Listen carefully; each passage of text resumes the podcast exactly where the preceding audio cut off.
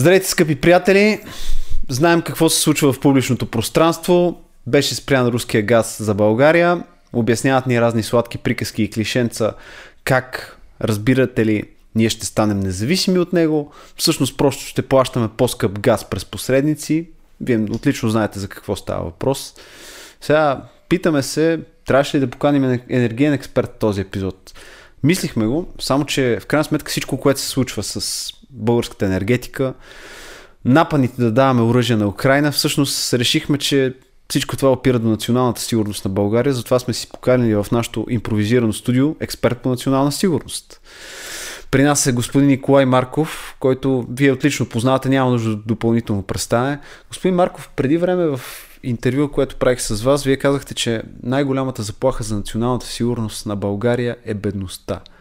Сега, променено ли е мнението ви и от всичките неща, които изборих, коя е най-голямата заплаха за националната сигурност на България? Бедността.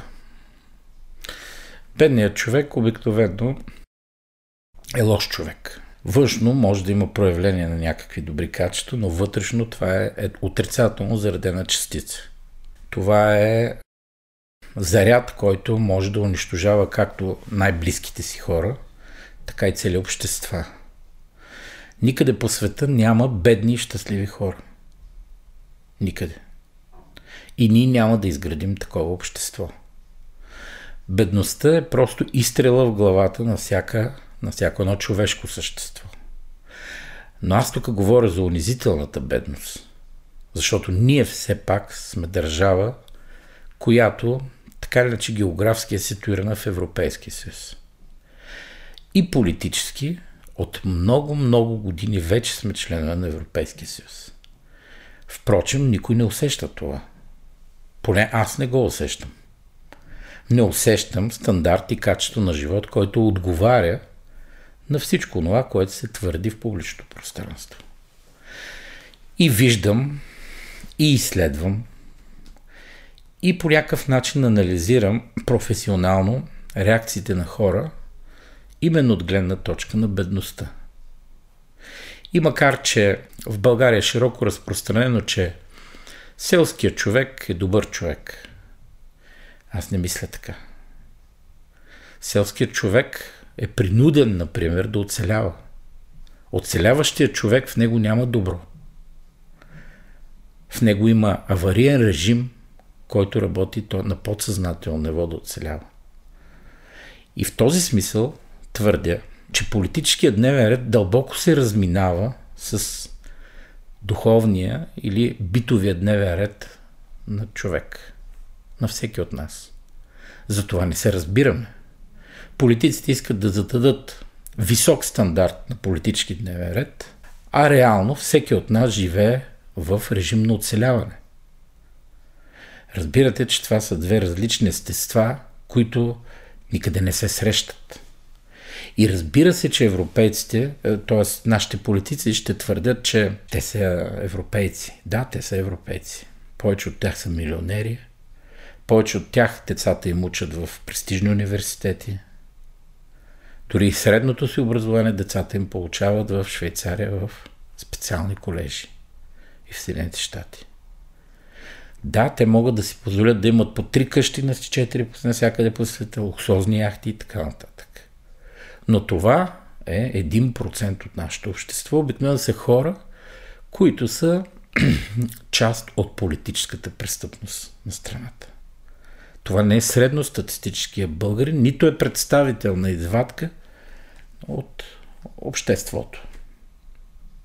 Така че в този смисъл Смятам, че когато едно, една политическа класа като цяло се разминава с обществото си, нас, между нас стои бедността. Нашата мотивация да оцеляваме и да се борим да оцеляване е именно да не бъдем унизени и в крайна сметка да не загубим живота си следствие на тази бедност.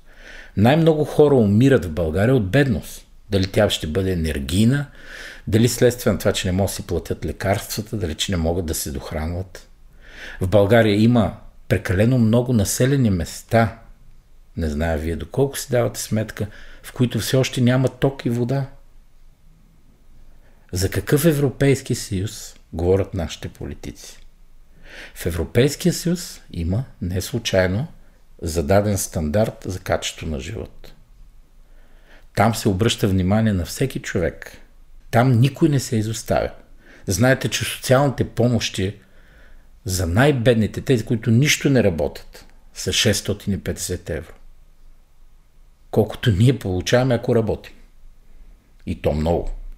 Разбирате, че в този смисъл няма как при такова разстояние между управляващи и управлявани, ние да говорим за друга заплаха, освен тази, която аз мятам, че е най-голямата за страната. Според вас, полковник Марков, кокошката ли е яйцето?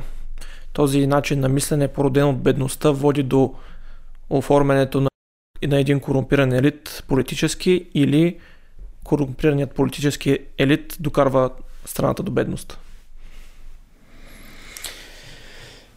Ами вижте, обикновено не, този вас въпрос няма едностранен отговор.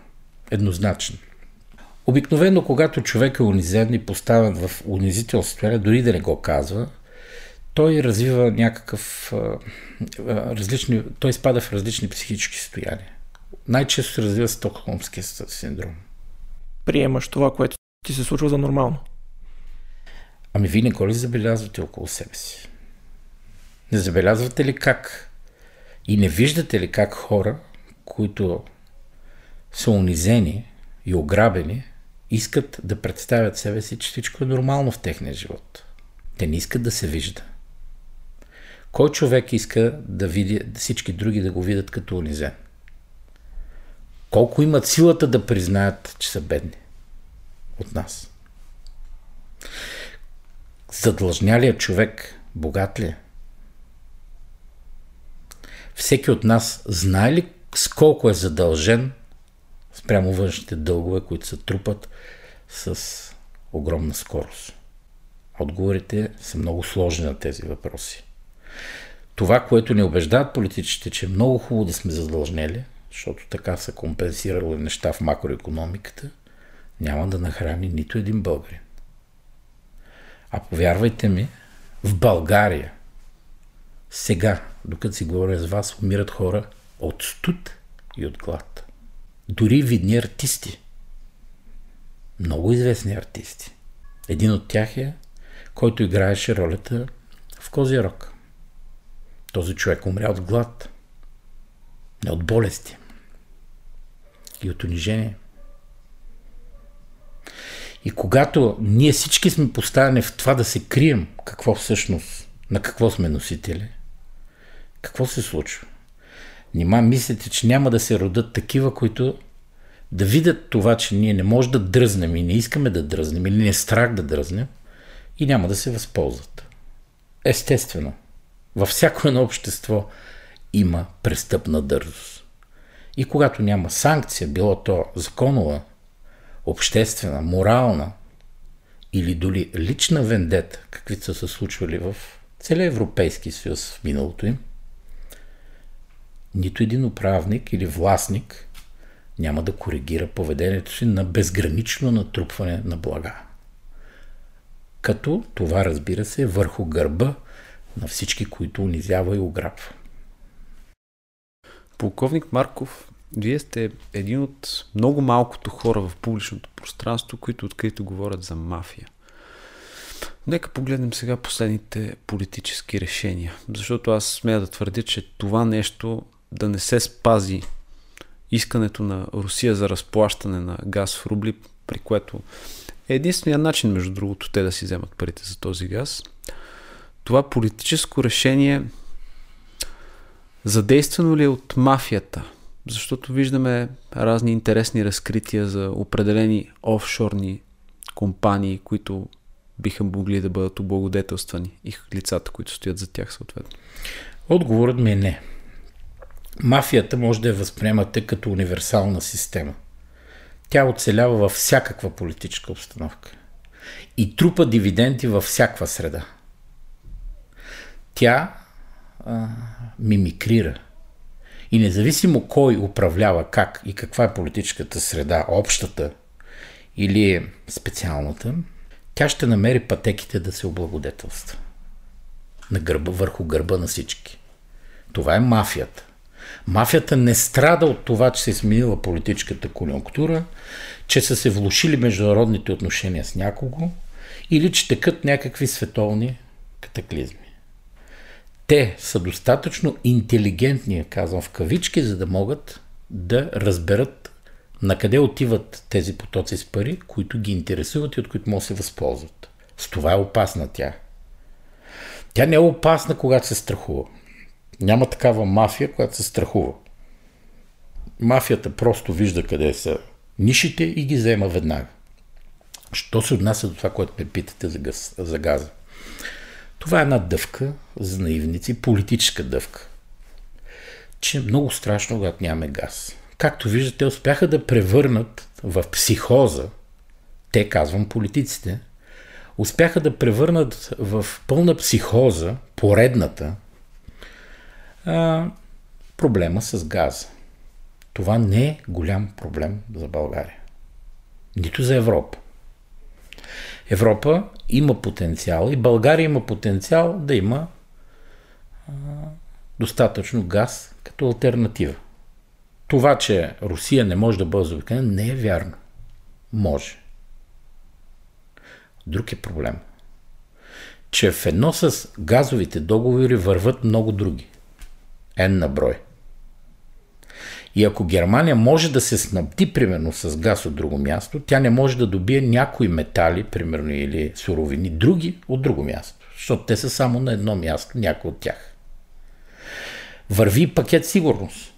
Можеш ли да се лишиш от този пакет сигурност, който върви в едно с енергийната сигурност? С други думи, разговорите за газа е разговор за много други неща, които политиците пропускат. Умишлено ги пропускат тези разговори.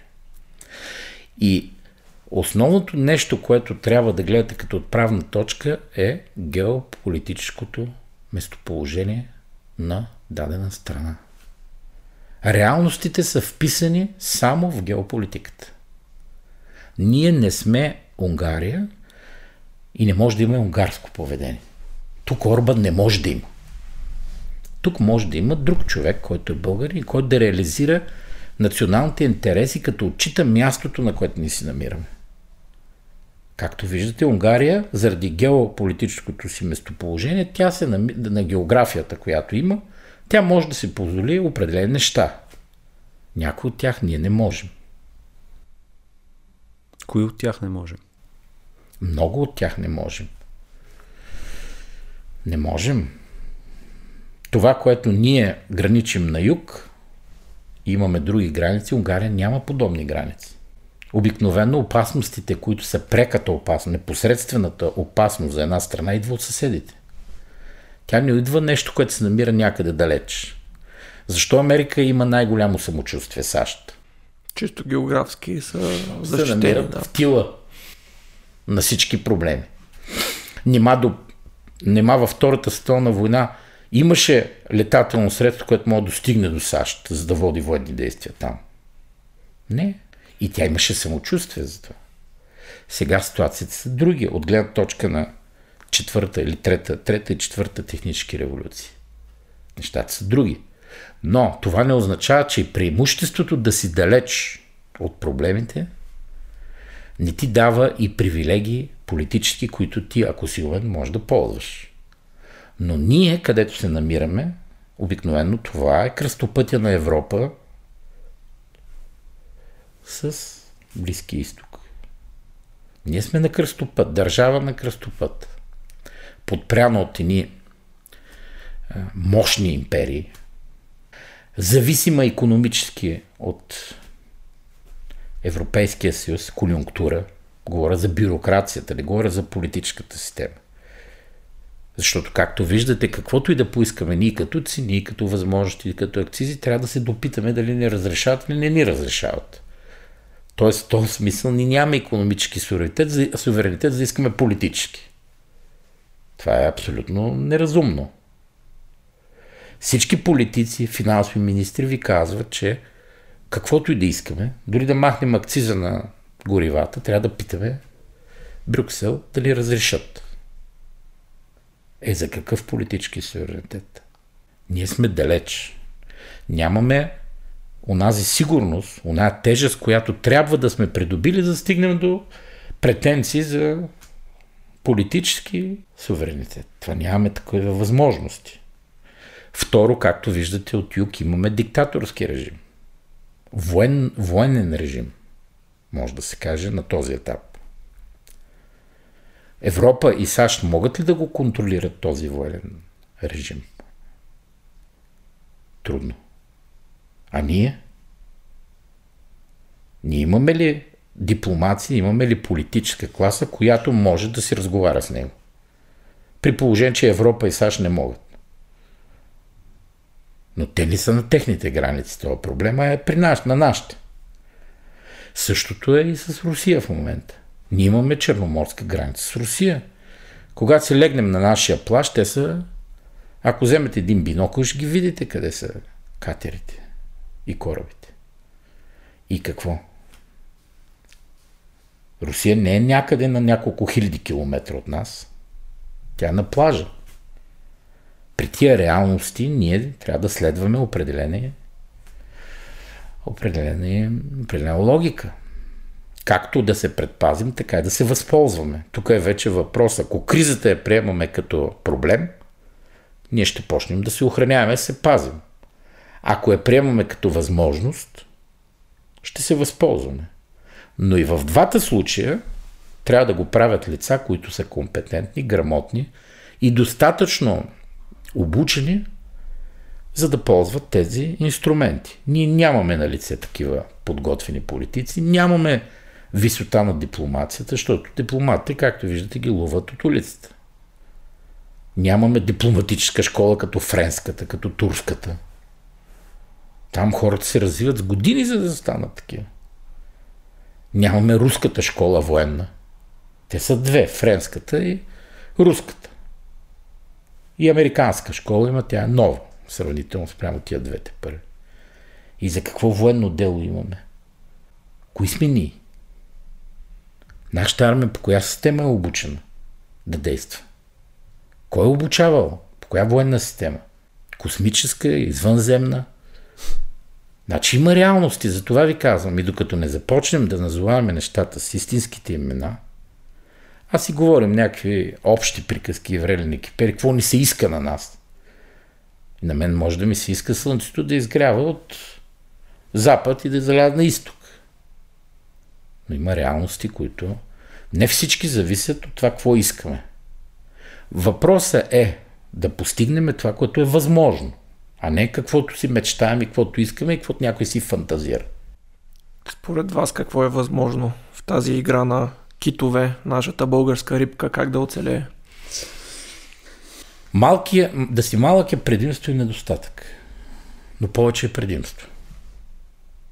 Например, аз по-малко от Израел не знам. Mm-hmm. Справят се обаче. Ами, от гледна точка да се възползват. Имат силно лоби в Америка, защитават си границите, отстояват си интересите. Те имат си други проблеми, предполагам, чисто цивилизационно и обществено, но справят се явно. Справят се. Значи това, че са малки там на картата, не им пречи да бъдат значими. Да. Е, тогава как го правят?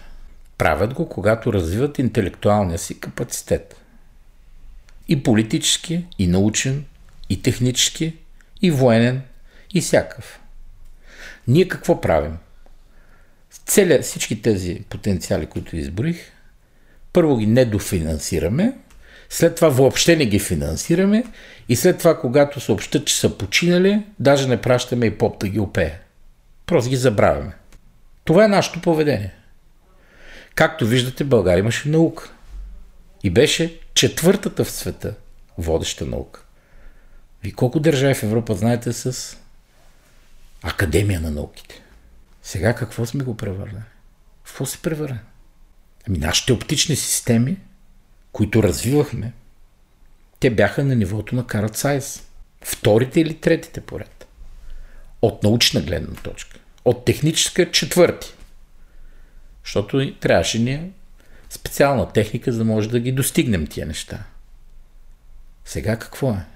Във военната индустрия бяхме номер едно в тези системи. Те са основни там. Защо се отстранихме сами? Това някой друг ли го направи или ние просто не си видяхме интереса за да го развием? Колко страни знаете с научен потенциал, академичен, университетски, с ядрена енергетика? Би от целия соц има в Русия и в България. До днен днешен го има.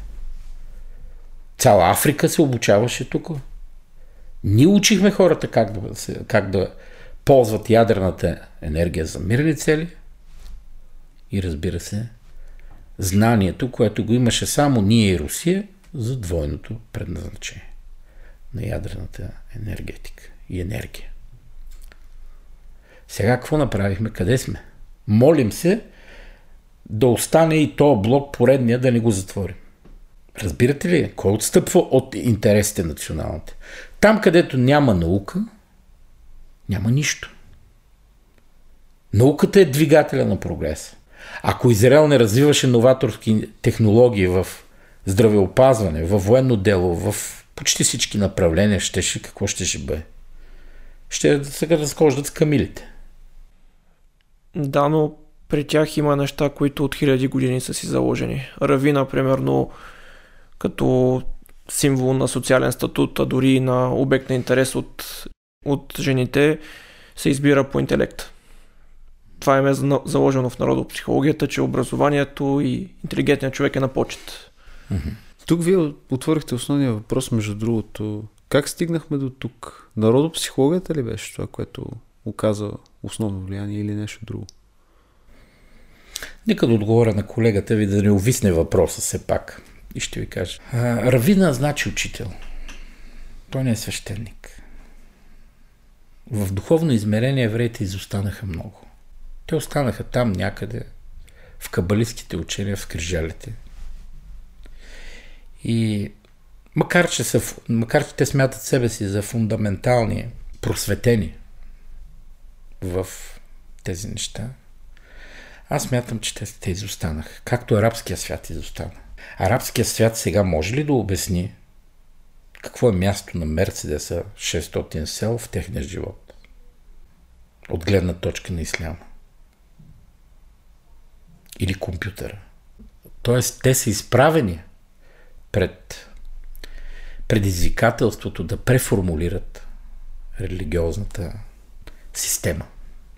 Също са нас из евреите до един период те можеха да мотивират гражданите си чрез религията. Удържавената религия. Те можеха да ги мотивират и да направят общество. Но вие знаете като млади хора, че младите евреи бягат от Израел. И причината да бягат, сигурно има някакви предпоставки.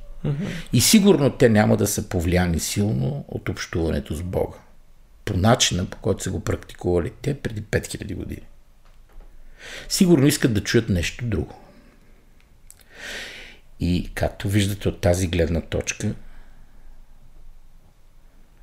Израел в неговото духовно, духовния смисъл и съдържание, не като град. Той вече някак си е поставен а, по друг начин. Хората искат да го видят, небесния Иерусалим и го търсят. Както виждате и в момента между Украина и Русия се разиграва в духовната война също те тези въпроси за Небесния Иерусалим. Не зная дали чухте Зеленски, който каза, че най-големият проблем на Украина е заплахата за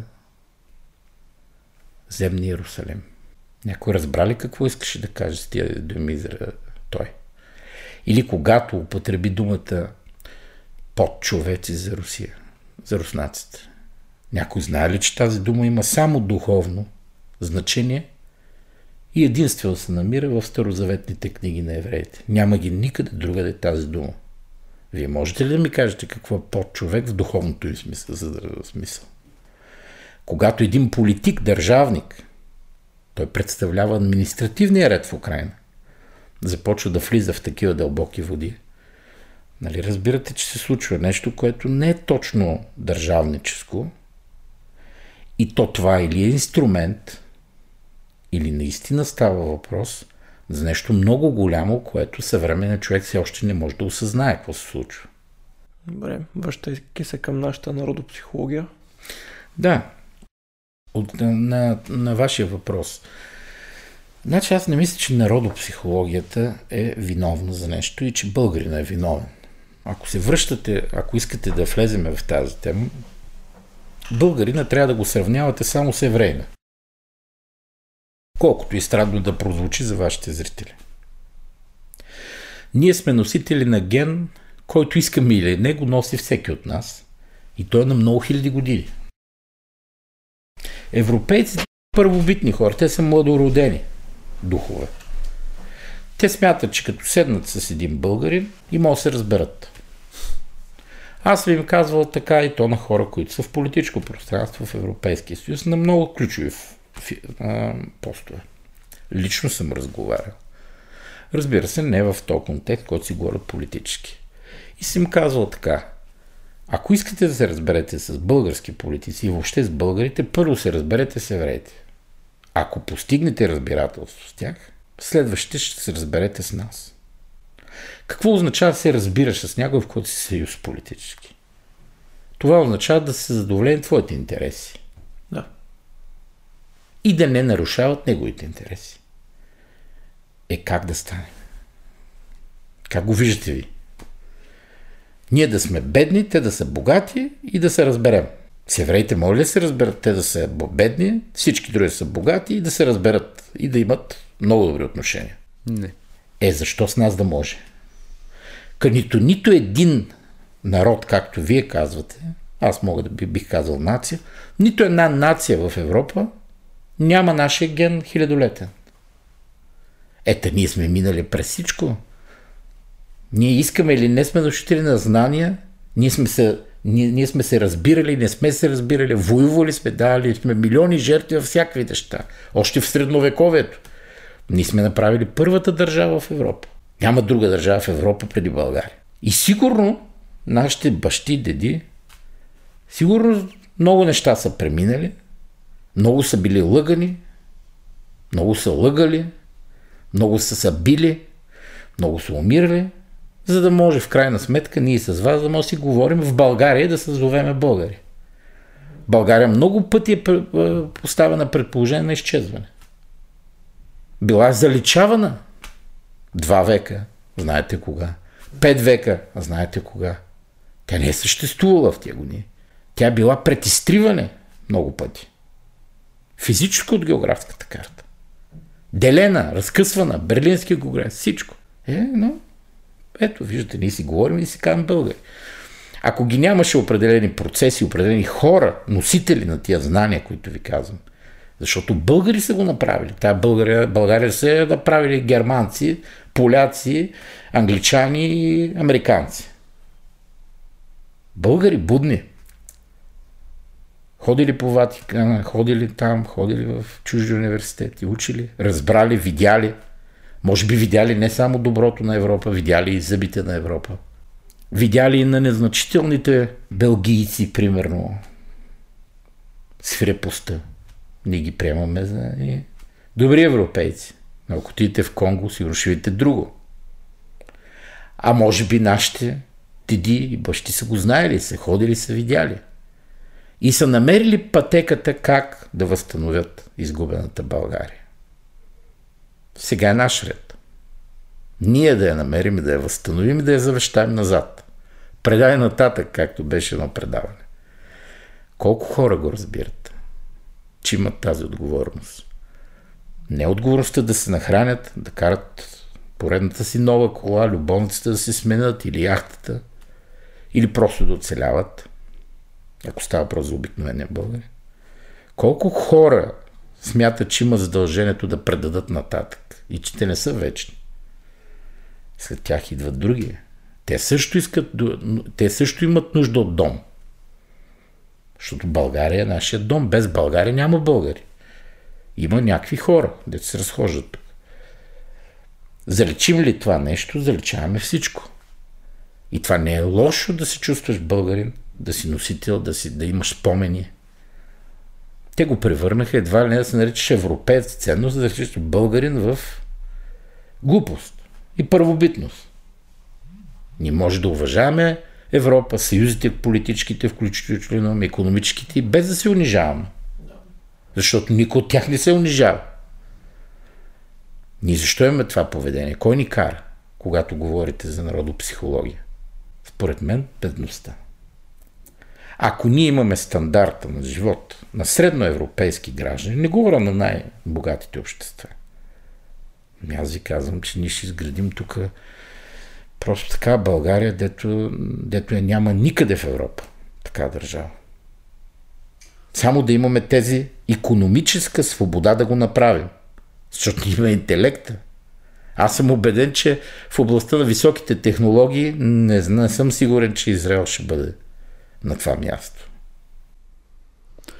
Например, вижте ми хрумва два въпроса. Първият е как да преодолеем бедността и втория е за ролята на духовното извисяване в това отношение и като подвъпрос войната в Украина, както и може би войната в Ирак, която тече в момента. Можем ли да ги разглеждаме и като духовно противопоставяне?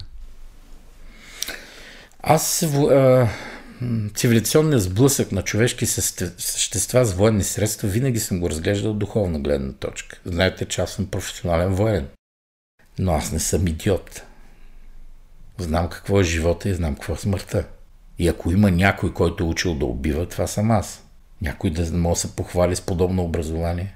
А някой, примерно, да разбере, че това не е голяма хвалба. Разбирате, че колкото си по-интелигентен, излизат повече въпроси пред теб. Аз също съм искал да имам мотивацията да, да убивам, ако има нужда. Аз съм офицер. Лекарът лекува, офицера убива. Когато вие чувате за славната българска армия, която ще празнуваме скоро, 6 май, вие какво си представяте? Кажете ми, вие сте млади хора. Под славна българска армия си представя. Владимир Вазов, Фридойран. Военни победи, да. А военна победа какво значи? Това е израз. Убийства, да. Точно така. Аз бих казал и достойно поведение по време на войната. Да. Но това нещо се постига как? С такъв вид култура, с такова възпитание. С знание подобно. С това да, ня, да, да вършиш каквото трябва, без да развиваш мъст, без злоба. Да отделяш човека от поведението му. Да не мразиш човека, но да осъждаш неговото поведение. Това как става? Без духовно знание. Вие мислите, примерно, че аз искам да бъда наричан убиец. Сега съдим руските или съдим украинците. Съдим, които са пак руски, знаете. Няма значение. Дори да са, да кажем, да искат да се еманципират от своите корени. Имат право. Имат. Да. Имат. Но ние пак трябва да кажем, да, да кажем, защо се гносим от едните убийства на едните, а се възхищаваме от убийства на другите? Какво става? Кое убийство е оправдано? И от двете страни умират човешки същества. Само, че е лесно политически. Дефинираш единия като агресор, другия като който се брани, всичко е лесно. Но ако не си там, е лесно. Отстрани. А тези, които са там, тези милиони украинци, които не са фащали пушки, да се стрелят с пистолета, сега са в окопите. Как е? Тях за герой ли ще ги им ако загубят войната? Или за пораженци? Или просто няма си помняме нито имената им, нито нищо. Историята не знаете от кой се пише? Знаем, да. Е? От победителите. Те знаят ли го? Те имат ли избор? Имат. Те не. Но Те не. политиците имат. Политиците имат, да. Е, когато политиците развиват тия милитаристични наклонности, в едно с другите им наклонности, които са нехарактерни за биологичните им видове, как е? Те, те знаят ли какво е да убиеш човек? и да се чувстваш достоен след това, а да убиеш хиляди хора със собствените си ръце. Ще се върна славната българска армия. Славната българска армия са нашите бащи и деди. Няма някаква армия, която е дошла от космоса и е станала българска. Еми те се разкъсвали по бойните полета хора. Буквално. С зъби се ги късали на одри в окопите. Душили се ги като кучета. Това е славната българска армия, това е славната руска армия, това е славната американска армия. Славната белгийска армия, славната английска армия и славните армии на света. Замисляме ли се, когато дигаме знамената и свирим? И се радваме, пляскаме, тържествуваме. Аз ли трябва да ги поставям тези въпроси? Когато на моите рамене са пагоните. Или трябва да ги поставят политиците тези въпроси. Както виждате обаче, те мълчат. В тяхната гла дори няма тези въпроси. Не е в тяхната компетентност, бих казал. Да, за тях е лесно. Просто включваме се, изключваме се и всичко се случва. Но не е така. Знаете ли защо? Защото всеки чу цивилизационен сблъсък на хора с военни средства в, от морална гледна точка се нарича дехуманизация. В момента това се случва. 43 милиона от тази страна и 135 милиона от тази страна се дехуманизират. Общо 200 милиона. И после тази война ще свърши по политически дневен ред. Нали разбирате? Няма как да не свърши. Да. Ще има победител, победен или няма да има. Всички ще са победители. Така е модерно вече. Медал за всеки. Само, че дехуманизацията ще остане с наследство 100 години. Защото по-страшно от дехуманизиране човек няма. Мъртвия с нищо не е опасен. А как се оправят 200 милиона? Дехуманизирани хора. Озлобени. Унищожени психически, физически. В който е посятал мразата до такава степен, как става след това? Кой ще го прави след това? Тази злоба пак трябва да бъде излята някъде и както Германия е загубила Първата световна война, населението се озлобява и се посаждат корените на Втората. Е, хубаво, вие сте млад човек и чудесно ще го разбирате.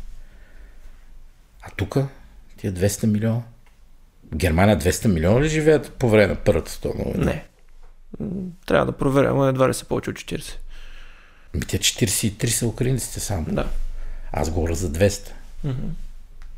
Защото толкова хора се насъскват един срещу друг. В тесния смисъл. В широкия смисъл доста повече. Да, защото го- конфликтът изведнъж става глобален и не става 200 милиона, едва ли не 8 милиарда. И в момента, както виждате, той се развива повече а, в посока да се реши за военни средства, отколкото политически. Ако забелязвате. Войската е политически инструмент. И войната е политическо средство. Задачите на офицерите и генералите е да дадат възможност на политиците да реализират интересите на съответната държава. Задачата на армията не е да убива просто други хора, който му падне пред очите. Защото ако убиваш, но не предоставяш политически инструменти все повече и повече на съответното правителство или властник, който е зад гърба ти, ти всъщност нищо не правиш. Затова ви казвам инструмент. Но този инструмент се прави с живи човешки същества. Виждате, че тези държави, които се наричат цивилизация, имат повече намерение да развият военната страна на въпроса, отколкото политическата. А това означава по-голяма и по-голяма дехуманизация. За мен проблем не е войната, защото аз знам, че войната започва и свършва. Колко войни преживяхме? След Втората столна война, аз съм го казал много пъти, ние имаме три дни без война в света. Това е постигнало ОНЕ. И е работата на ОНЕ. Три дни. Света живее в постоянни войни, те не са спирали. Това, че не са се случили тук, в Сърбия са се случили. Просто е въпрос на шан. В Турция постоянно си воюва. Турски войници постоянно умират в Сирия, навсякъде. Те са само на един час път от нас и половина. Американски войници спирали ли са да умират от Втората световна война? Ви помните ли ден, в който американската армия са би някъде? За нещо. Света гори. Това е истината. Ние какво направихме? Тук се отдаваме на кой какви е, наклонности сексуални има и се превърна в политическа култура. И кой как се чувства емоционално и как може да се почувства по 356 начина сексуално и да го изрази, разбира се. И с това се занимавахме. Последните 20 години с това се занимаваме. Това са проблемите на мирното време. Ма ние не сме в мирно време, около нас гори. Създало се е явно впечатление. Усещане. Да. Тук ни създадоха усещане, че ние сме един остров, в който е в океана и около нас на хиляди километри няма нищо. И ние се занимавахме, занимавахме с себе си. Дори мъжете деградираха. Вие видяха, виждате тук какво става въпрос. Жените се еманципираха до такава степен, че искаха да са мъже. Повечето от тях се чувстват много гордо, когато се справят сами с живота. И е, изведнъж мъжете станаха непотребни. Мъжете се пропиха, 80% по селата са пияници, ви знаете. В градовете повечето са отчаяни, до депресирани. Тоест имат нужда вече от такава специализирана помощ. И кой, кой ще влиза в бран?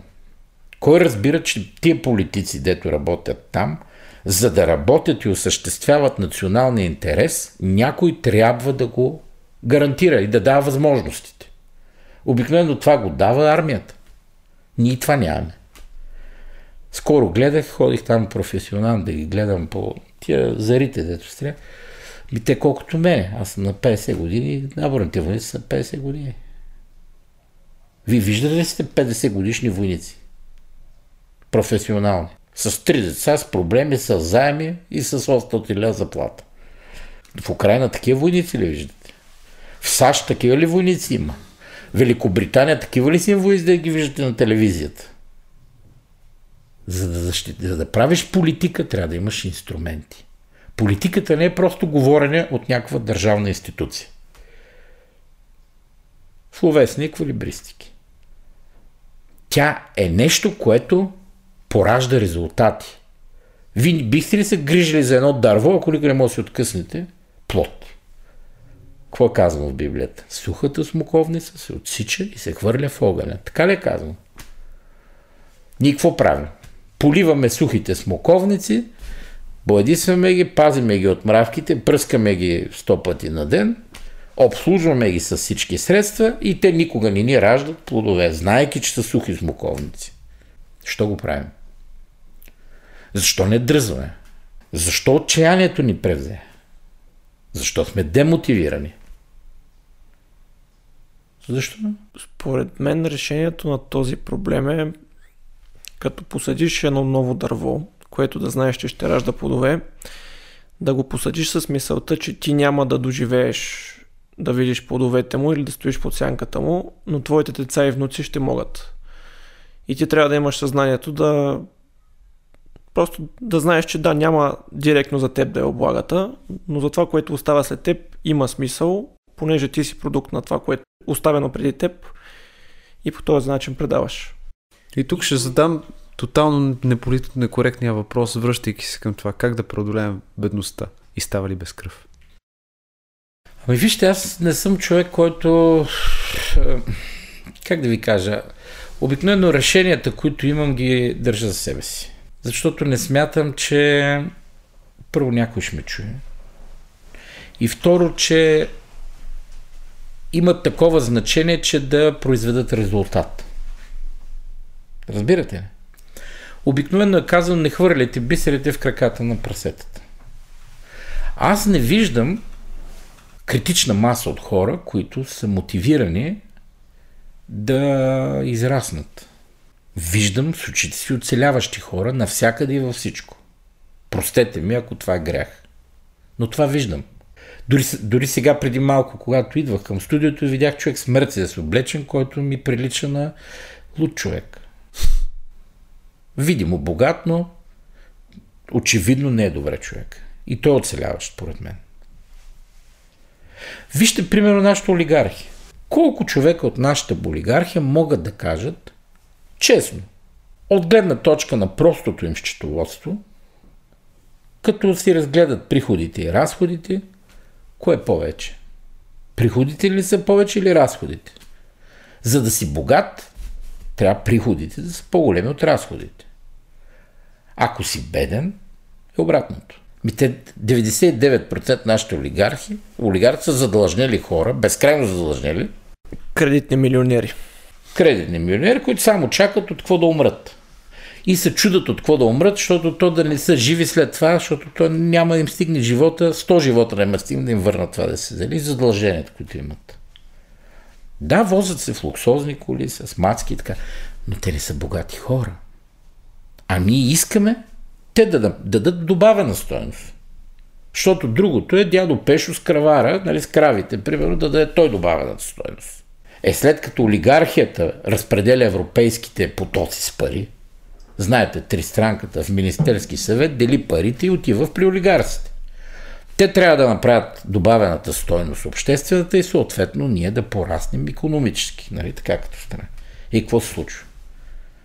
Три дни след падането на Борисов, лицето до Мощиев излезе и каза, ми те 75% моят предприятия са пред фалит. За три дни пред фалит. Е, какво управлява тогава? Ми семки да продавам е там на, пред блок, пред на спирката, автобуса където, ако продавам семки, няма фалирам след три дни. Извинявайте.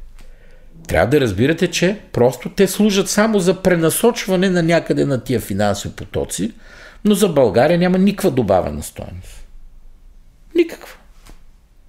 И пак идва въпроса тогава защо се финансират, т.е. защо разпределят хора финансови потоци, които не дават никаква добавена стоеност. Проверете им фирмите да видите всички са с отрицателни печалби. Дори формално да спазите търговския закон, знаете, че е записано, че фирма, която няма приходи, ако декларирате отрицателна стоеност, вие нарушавате търговския закон, защото фирмата значението е да реализира печалба. Смисъл е. Като няма печалба, се закрива. Ми те 99% трябва да закрием фирмите, ако следваме финансовите отчети. Вече ако вкараме двойно, тройно и там други неща, може други неща да се говори. Но държавата расте с публичните финанси, тези, които са светли. А не с това какви далавереджи, измамници, бандити сме. И тогава промяната отдолу или отгоре може да дойде.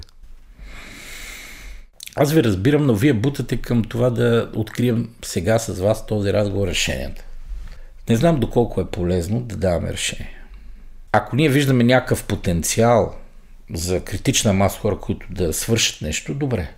Но аз такива не виждам. Ние го виждаме с него. Ако го виждате. Може да живеем ние в нашите си балони, да сме заблудени. Ако го виждате, наистина, аз ще ви помогна с каквото мога. Ако наистина го виждате и съществува такъв нещо, което аз не го виждам. Да, но повярвайте ми, управлението на държавата не е като управление на велосипед. Нито е като управление на частна фирма, както впрочем днешният премьер си представя нещата. Както виждате и господин Борисов преди него и той управляваше като частна фирма в България, виждате резултата. Финансовия и другия. Е, дайте да помислим за тези 30 и колко години демокрация, колко управници сме имали, които се управляват държавата като държава, а не като частна фирма. За последните 30 години май нито един. Какво разбирате под управление на държава като държава? Това означава да се взимат решения, които не следват единствено и само личните интереси. Това означава, ще ви дам пример с а, госпожа Меркел, как управляваше Германия през цялото време. Тя имаше само една предизборно обещание, е само едно, простете, предизборно обещание и то беше следното. Накрая на мандата ще увелича благосъстоянието на всеки герман с 30%. Успя ли? Абсолютно. На всеки 4 години доходите растяха с 30%. Ако сте взимали 2000 евро заплата преди мандата, на края мандата взимате 2600 евро. Това е резултат от управлението на Меркел. И германците само това гледат. Това се казва реал политик. Някой да ви е казал тук подобно нещо? Тук изборите се печелят. От къде ще тръгне гъста, къде я тръгне, какво ще направим? Все неща, които не зависят от тези, които ги говорят. Нас не занимават с неща, които не касаят на нито един живот, човек. Както виждате, ето управлява Меркел много години. Ви чули сте някой политик да ви обещае нещо, което лично ви касае? И защо западната политика, която е насочена към тази реал политик, тук не съществува. Тук искат да те захранят с идеологеми, някакви такива формули, които са такива като захарен памук тип. Лапаш нещо, гълташ нищо от типа или примерно как ще се случи нещо, ама не е сигурно. Ако са на лице няколко стотици фактори. Политиката е инструмента, с който гражданите делегират властта на определени хора, за да направят живота им по-добър. Днешния ден да бъде по-добър от вчерашния. Е, вие сте млади хора, които сте се развивали будни мозъци. Кой ден ваш минал е по-добър от следващия? Аз в личен план бих казал, че почти всеки ми е по-добър, но това е продукт на моите решения и действия, не е на... Няма политик, който да ми е помогнал за това нещо. Аз единственото, което искам от тях е, ако може да не ми пречат много. Еми, много искате за това. Много искам, нали? Много искате. Тоест, вие влизате, че вие оцелявате на базата на личната си интелигентност.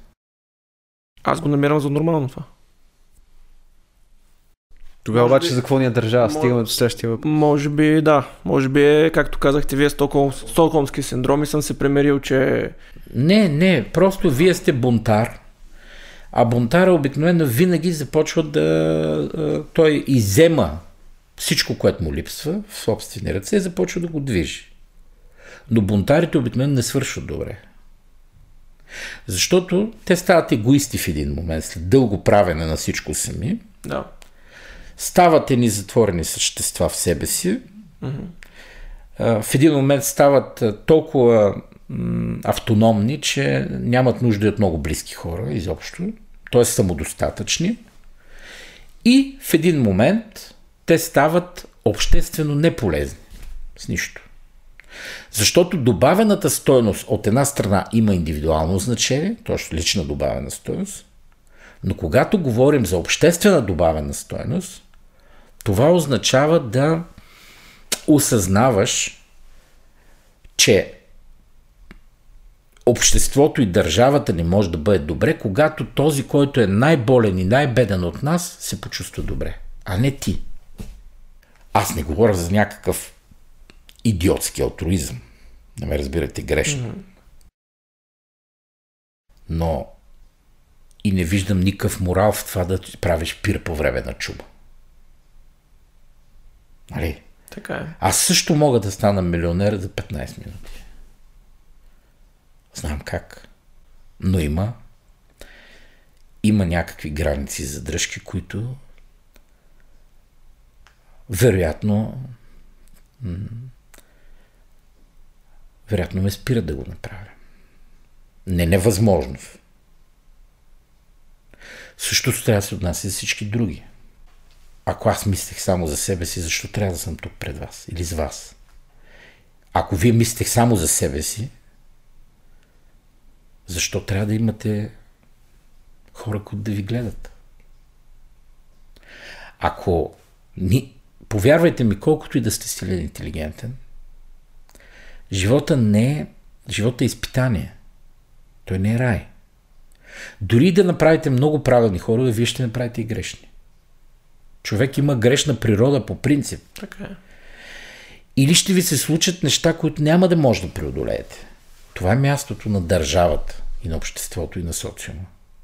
Тогава, когато някой попадне в такова положение, се разболее от нас, или примерно изпадне в затруднение, или в тежко положение, ние да имаме рефлекс, уреден в закони, които веднага да компенсират това и да му помогнат.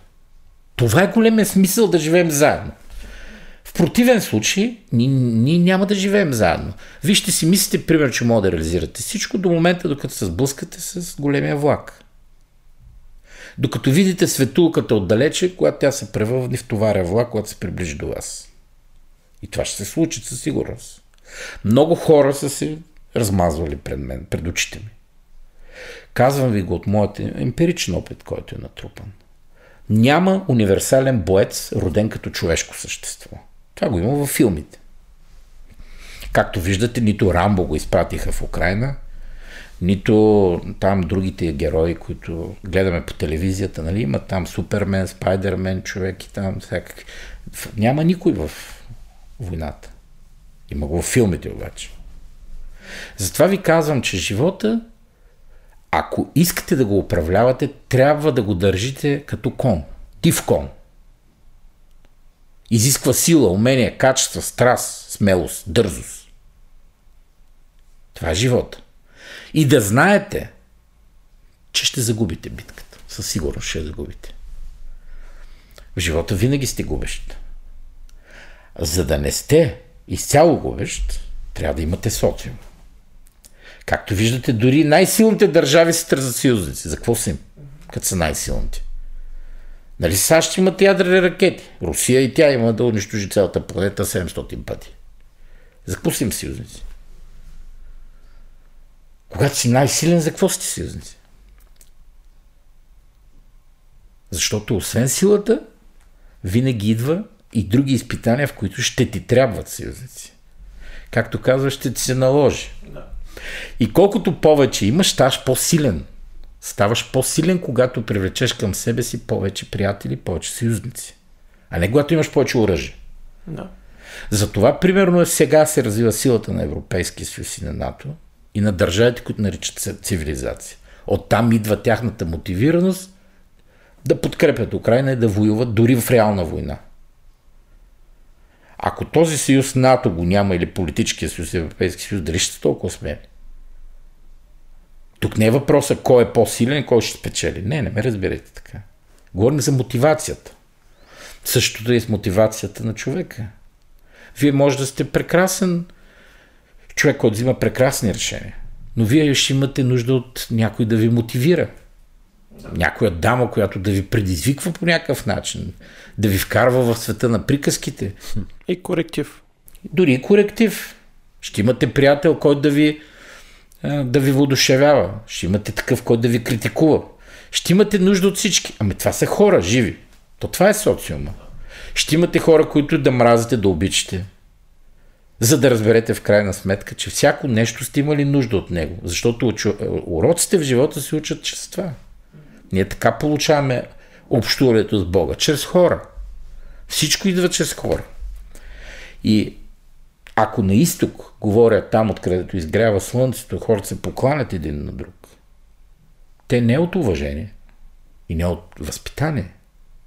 И не защото държавата ги задължава, а защото преди 5000 години техните дядовци пак са поклани един на друг. Но защо? Причината е, че те но са носители на знанието, че всеки е съвършен и съдържа Бог в себе си. Той е божествен по природа. И те не се покланят на, на комшията си или на началника си или на някой друг. А на Бог. А на творението, което представляват един друг. Те знаят, че са уникални. Когато отидете най-в-западната точка на планетата, там се покланят, ако си богат. Двама богати се покланят един на друг. Богат на беден не. Защото там е материалното те прави богат. Ако имаш пари, ти си пич. И си велик. И си умен. Може да си най-големия глупак, разбира се, но достатъчно, че имаш пари, те те легитимират.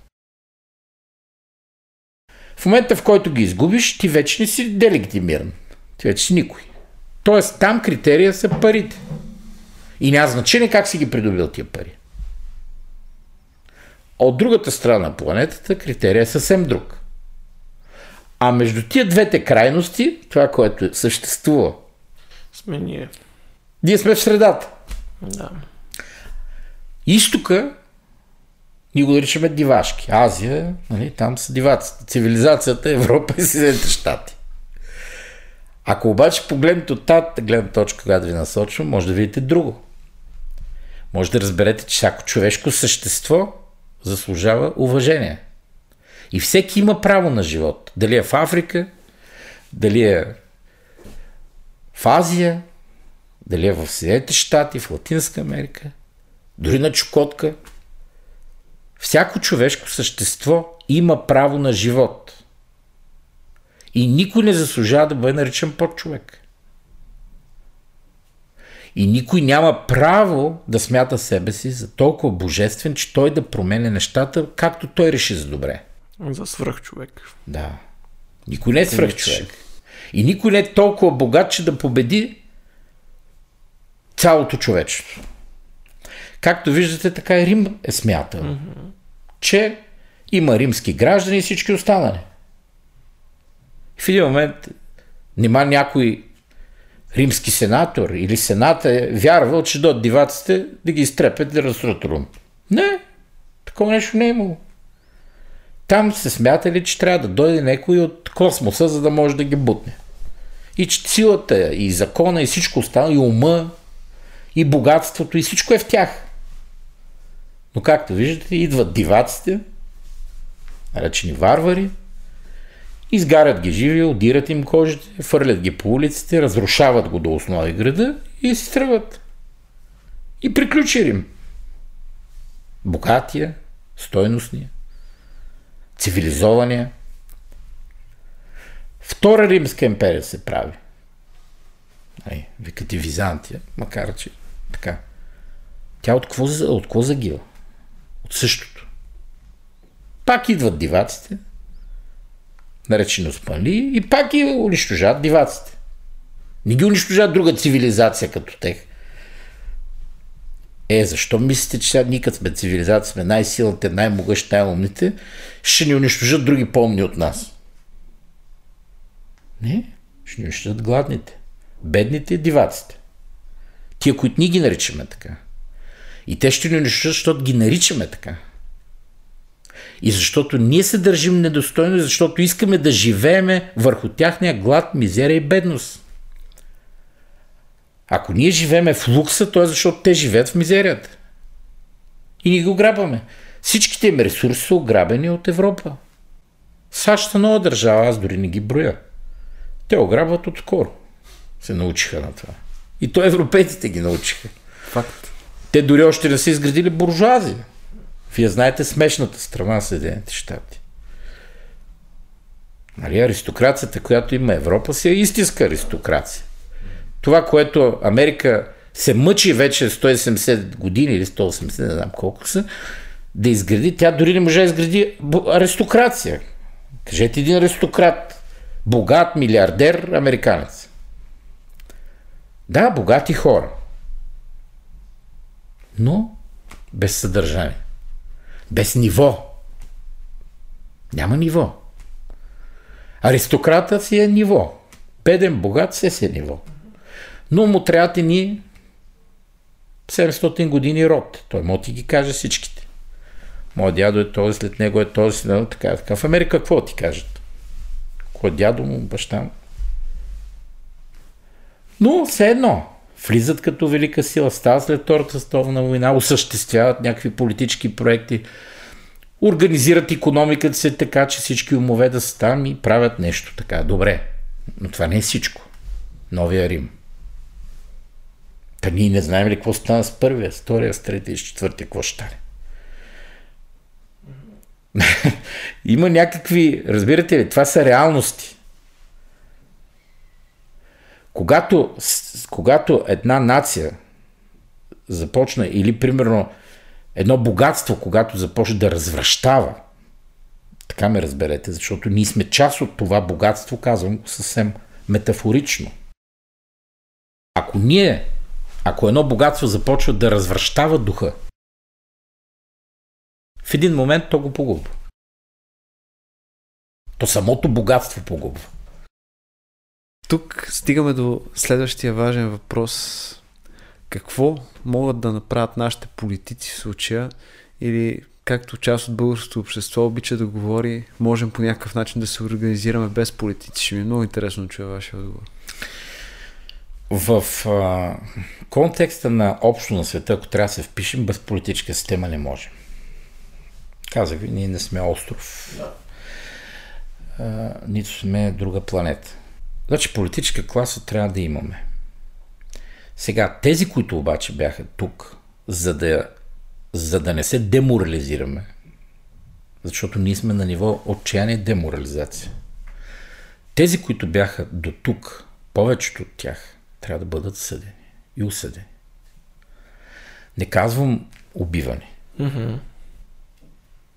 Но те наистина, голяма част от тях, са извършили престъпления, както към финансовата сигурност на страната, така и са се облагодетелствали от властта, което е престъпление навсякъде в цивилизования свят. Да. Не от злоба към тях, напротив, от любов към тях, защото аз мятам, че те трябва да бъдат коригирани в поведението си. И смисъла на закона и на правото е да коригира престъпното поведение. Да ги върне в реалността, както, например, сега шеф Токев. Токев, моите уважения към него, който каза, да, виновен съм, искам да си понеса отговорността. Браво! И аз съм убеден, че това ще му бъде в полза. Той самия го разбира, че му бъде в полза. Да. Но защото има съзнание. Ако ние искаме да имаме държава, първо трябва да произведем такова съзнание, да принудим политиците да имат такова съзнание и да желаят да понесат отговорност. Не като наша омраза, нещо към тях, което или примерно презрение, или нещо, че мъст търсим. Напротив, трябва да ги коригираме в поведението си. Съответно, те, което може да бъде възстановено, а има такива възможности, да бъде. Разбира се, изисква малко по-висок интелектуален капацитет за да се случи. Доста, доста държави в Централна Европа го направиха с техни такива. Има начини, казвам. И съответно който вече не го разбира, ще бъде с принудителна мярка да го разбере. С тях трябва да се работи и ако те бъдат въдворени и осъдени. Говоря и психологически и всякак, защото вече те след 33 години безнаказани и несанкционирани престъпления, които извършиха срещу род, родина, държава и всичко, те вече са се изгубили тотално. А служат и за пример пред другите. Ама те са пример. Да. То няма друг пример. Ни тях гледаме. Ние гледаме как престъпници и политически, и техни протежета, и олигарси, как реално се не ограбили. Ние го виждаме с очите си грабежа. А щом на него му се разминава, що пък и аз да не взема? Разбира се, това е разврата на духа, което ви казвам.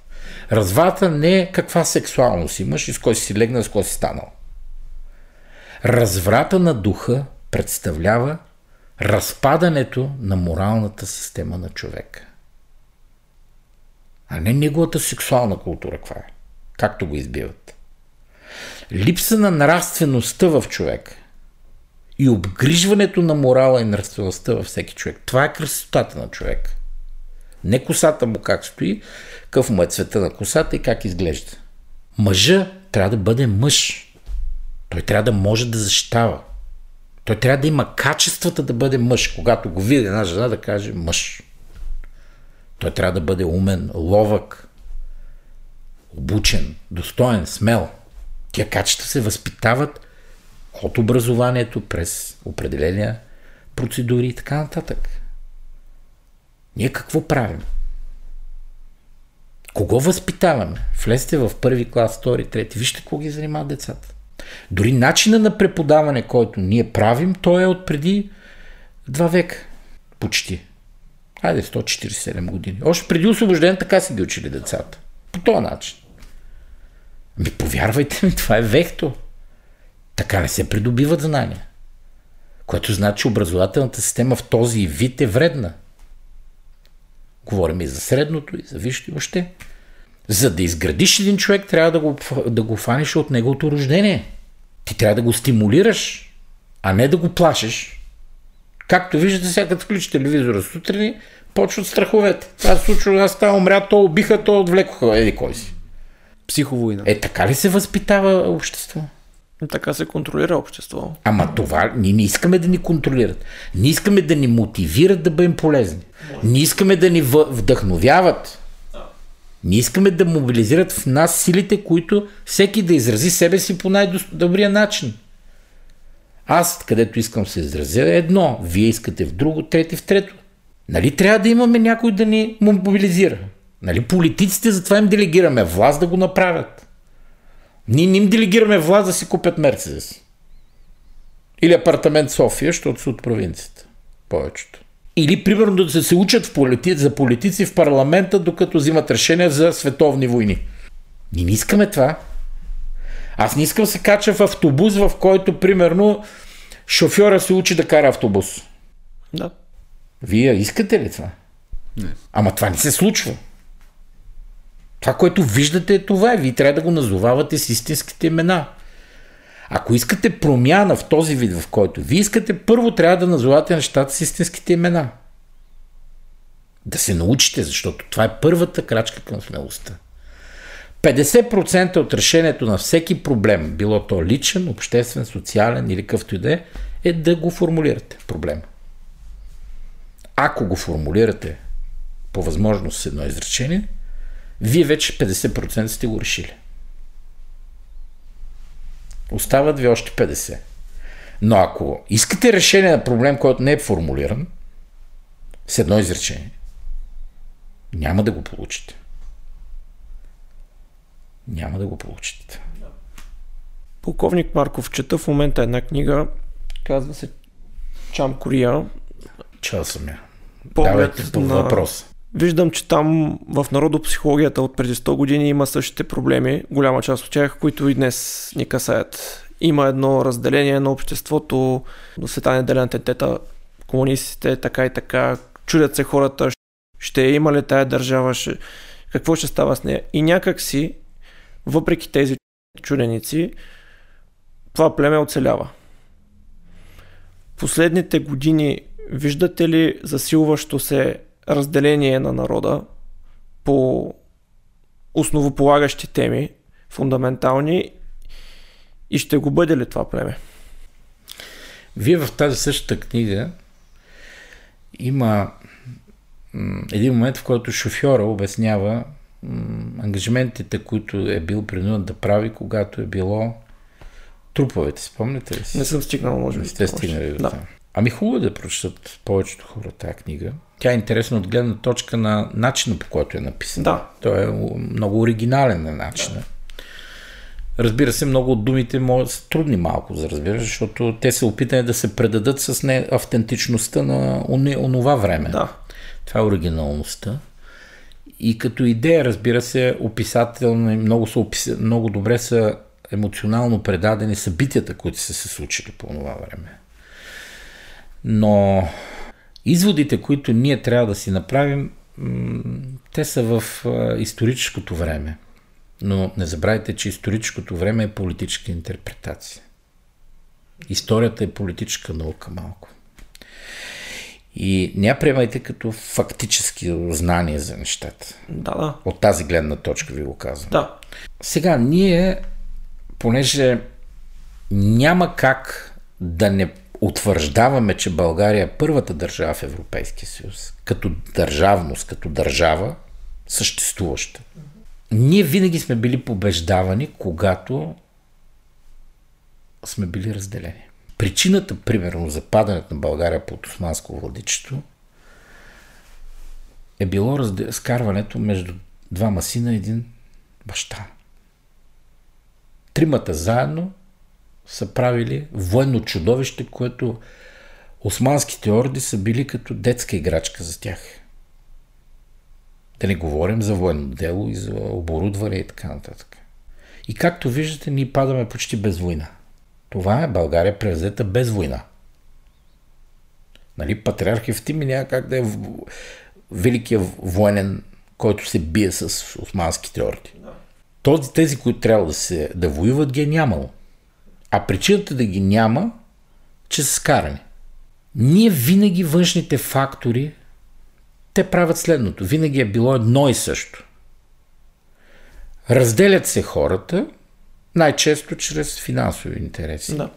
мотивирани, а най-лесно е чрез идеологеми вкарването. Един да вярва в едно, друг в друго, трето в трето, на идеологически принцип.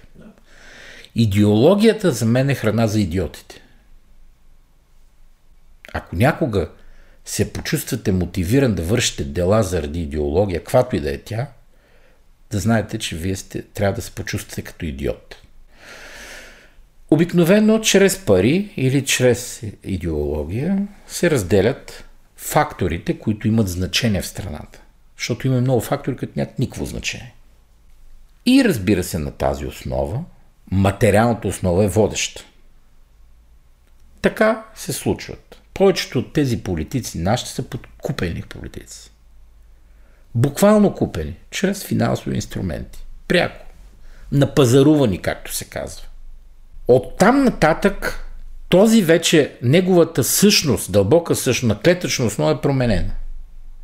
Той трябва да осъществи какво за каквото е там купен, в полза на външните сили. Дали те ще са на изток, на запад, на юг, това няма никакво значение.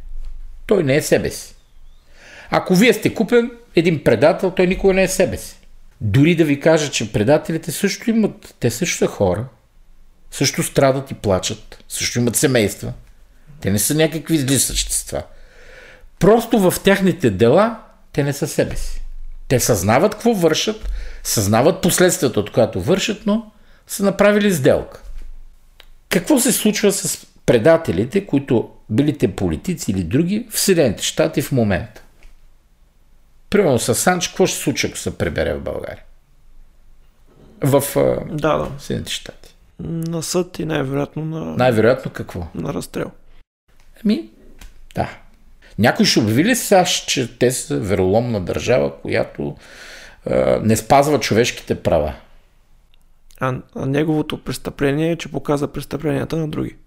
Питам ви, някой ще обвини ли САЩ, ако се случи изпълнение на смъртна присъда за предателство, че нарушава човешки права? Не биха посмяли. Не биха посмяли. Е, в Русия обвиняват, но тя също постъпва с националната си пред по същия начин. Това се случва и Да. в Китай, пък открито. Те не го крият. Те даже не го крият, да. Ако мен ме питате каквото вършат Китай открито, това го вършат и САЩ закрито. Така е. Големия въпрос е защо го правят. Не защото са зли. И не защото властта им е зла. А защото разбират, че е уязвена държавността и има заплаха не за отделния човек, а за съществуването на цялата държава. На цялата система, която, наречена държава, която защитава начинем на живот, който всички са приели и установили като общество. Ако ние с вас тримата се чувстваме добре, че живеем и сме го организирали това десетки години, трудили сме се и добавената стойност ние и се радваме и се развиваме в тази добавена стойност. Нали разбирате, че ако ние не унищожим онова, което е заплаха, за това, което сме го изградили с много труд, ние в един момент ще изчезнем. И тук не е въпроса дали си зъл или добър управник, дали си в диктатура или в демокрация. Въпросът е дали си отговорен управник или не. Отговорността не винаги изисква дали си нравствен, морален и как виждаш хората. Дали ги обичаш, дали си морално известен, дали си демократичен или друг. Затова ви казах в началото, че не е въпросът, не е както управлението на фирмата държавата. Изисква се висота на отговорност, която е непопулярна в името на общото благо, а не в индивидуалното благо. Това е друг тип съзнание, което съществува в, в главата на единици хора в едно общество. Затова единици хора могат да бъдат велики, да осъществят велики дела и да бъдат почитани в обществата. Президентите на Съединените щати, които са на почет, не са всички.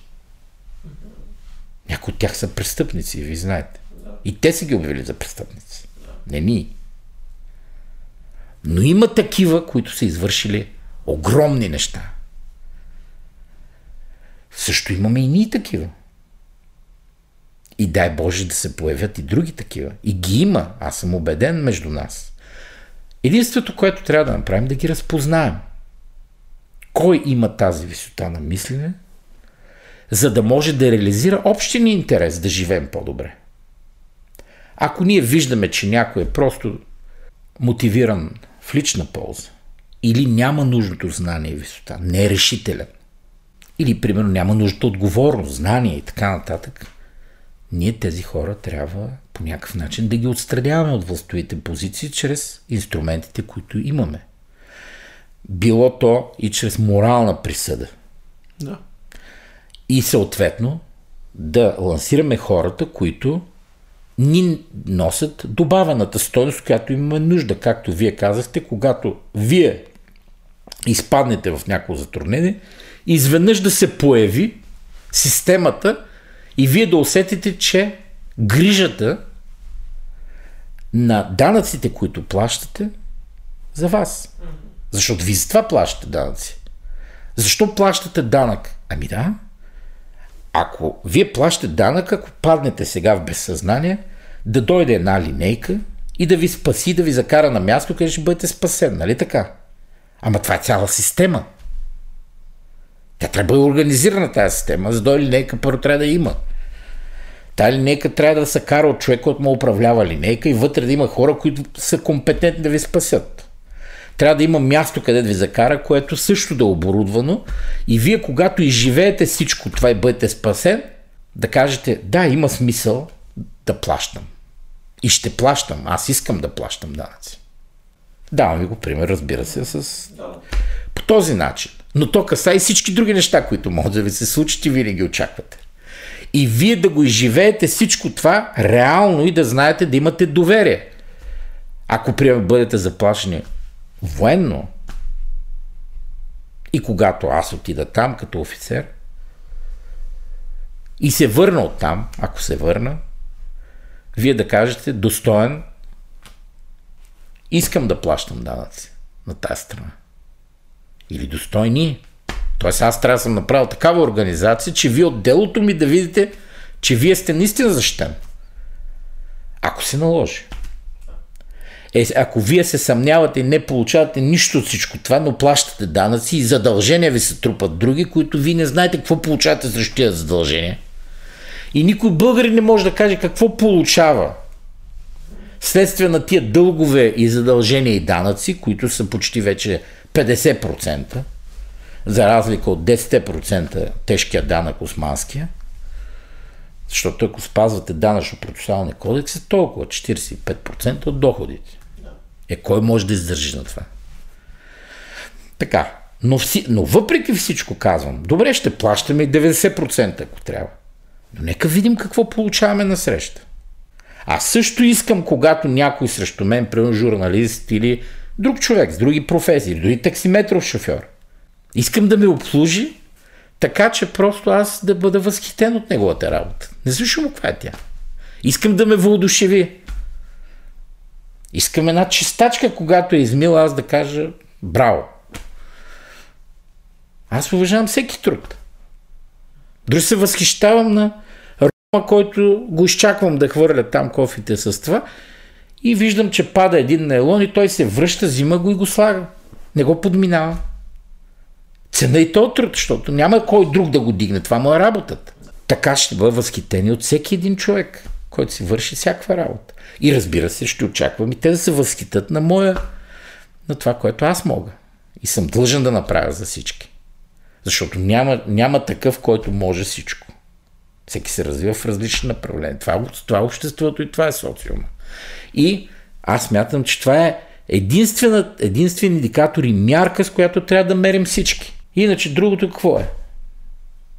С думи Думите нищо не правят. Делата са тези, които трябва да покажат, че ние както мислим за себе си, по смисъл, ако имаш две ризи, дай на, на ближния си, каза на две.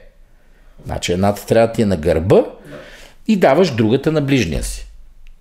Е, ако стигнем до това, дай Боже, първо трябва да имаме съзнание, че трябва да го правим и възпитание и пример, най-вече пример, А примера са тези, които водят.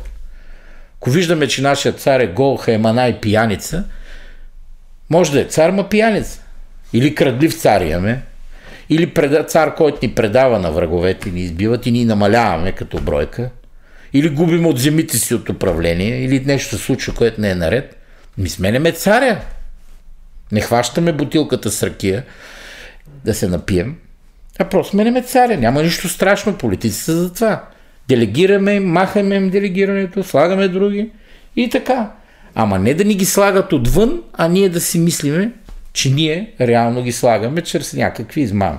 Защото за мен това, което се случи, то форс-мажор на вкарване на електронната система, там, дето е премахването на бюлетините и вкарване на пълно на тази система, с такава скорост, вие виждате докъде дойде. Както аз казвам, дайте ми клавиатурата и оставете изборите на мен. Няма значение кой как. Ние не трябва да имаме това усещане за начин по който делегираме права. Ако ние живееме с чувство за несправедливост, а аз смятам, че всеки българин живее, че и кмета, който го управлява на местното село, и държавника и политика, който управлява, върши непочтенни дела. И след като ние го знаем, трябва да почнем да си го казваме спокойно и открито. Няма значение кой е наш, кой е ваш, кой е син, червен, жълт или зелен. Крадеца си е крадец, разберете ми. Казвам ви го експертно. За мен престъпник, мафиот, крадец или обикновен нарушител на обществения ред. Говоря по административен ред. Тези хора трябва да имат санкция върху тях. Без санкция няма корекция и, и, и само това е начин на другите да се мотивират да живеят честно и почтенно. Докато тук се лансират непочтенните бандити, които имат порочно самозадание, които нямат никаква ценност на система и така нататък, естествено, че и тяхното поколение ще деградира и назад тези, които ги гледат, всичко ще деградира. И това е проблема заради нашето отчаяние деградация като общество. Както виждате в западните общества, за най-малкото, който е на публична власт, който изпълнява, директно получава санкцията на секундата. Не защото имат перфектни закони. Повярвайте ми, нашите закони са достатъчно добри за тия неща. Нямаме нужда да ги сменят за всеки ден. Там се случва това, за да не се деморализират другите, които гледат. Толкова ли е просто и ние да го направим.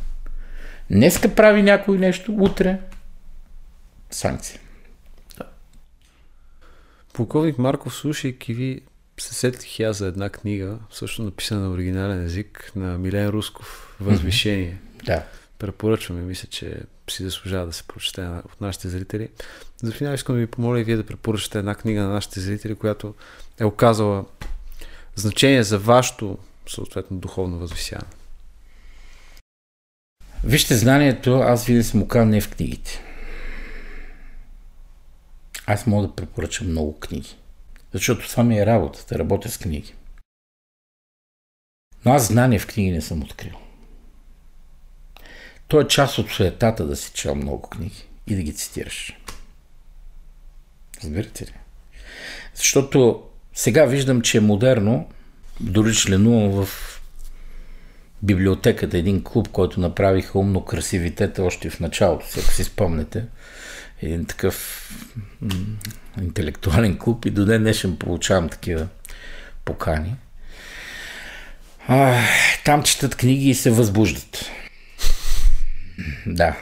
И тия книги са такива, където само те си ги знаят, и автори, които са уникални и са те пишат. Да. Казвам ви го от тази гледна точка, защото, защото много хора се мъчат да открият или да видят себе си и собствените си дела през книгите. Аз ще ви препоръчам следното. Четете книги, за да могат да обогатите речника си и да ако можете да откриете себе си по, някаква, по някакъв начин в уния неща, които интерпретират авторите. Но ще препоръчам на вашите, на вашите зрители да насочат вниманието към придобиването на опитност. Развитите общества не са тези, които четат книги. И големите процеси световни ги правят хора, които са интелектуалци. Не искате да бъдете такива. Правят ги хора, които са натрупали опитност да вършат неща. Ако искате да бъдете уважавани от съпругите си, от децата си, бъдете опитни. Трупайте все повече опит. Опит. Опитът е по-силен от знанието. И няма значение дали си мъж или жена.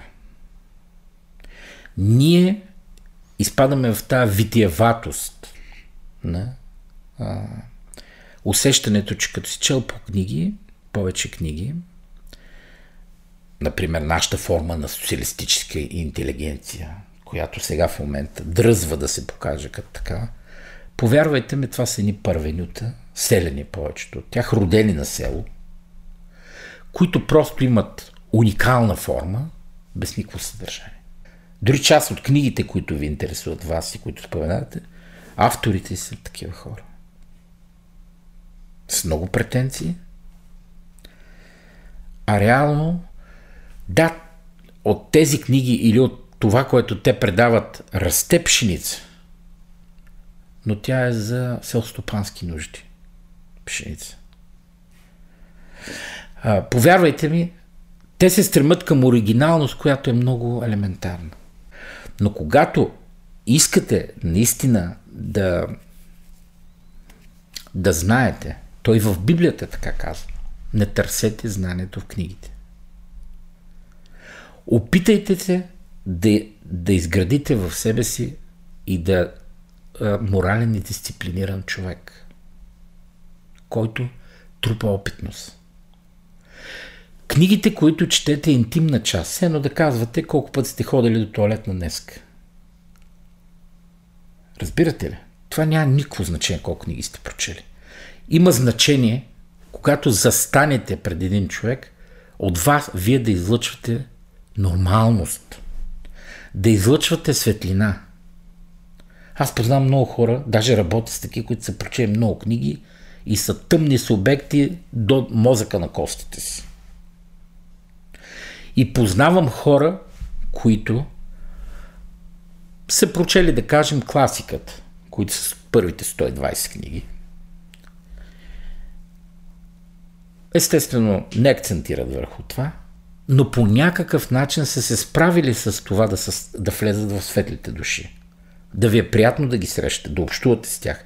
И вие знаете, че те, когато се срещате в тях и те си тръгнат, това усещане, че те са били с вас, е във вечността. Вие никога няма да забравите тези хора. Не е нужно да ги търсите. Те минават като светлина във вашия живот и вие ставате светли заедно с тях. Аз пожелавам и вашите зрители, и вие да срамите да бъдете такива човешки същества. Да осветявате и там, където минете, знаете, където има светлина, няма никаква тъмнина. Затова ще се въздържа този път да препоръчам книга. Но ви казвам, че ако искате да бъдете от умно красивитета, само с три кликване на бутона може да разберете кои книги в момента са на мода за тази година и за този месец. Ако искате да бъдете от оригиналните, които да кажете, че сте уникални от гледна точка на книгите, също с три кликвания може да разберете кои са тези книги. Или с един разговор долу на площада. Пак може да разберете. Но ако искате легитимацията вашата, личната, индивидуалната, да не е това сантиментално нещо. Колко добри математици сте, или можете да пишете алгоритми, или да управлявате платформи, или примерно да да правите нали, такива някакви елементарни интерпретации, които да ги виждате в някакви такива балони. От... Нека това го правите, правете го, защото ви е приятно но не заради вашата лична легитимация. Вие ще бъдете големи, когато станете големи от само себе си. Добре. Благодаря много за чудесния разговор. Ако ви е харесал този разговор и най-вече ви хареса как звучи, както и този, така и предните 46 епизода на подкаста достигат до вас благодарение на един човек зад кадър, който се грижи за качеството и с изключение на епизода с Перидонов, мисля, че отлично се справя. Та може да подкрепите нашия приятел Гошо, който ще издава скоро албум с авторски песни. Сега започнаха с един кавър, линк в описанието, може да го видите и да подкрепите и да, да му кажете, че Тело ви е изпратил. и до нови срещи.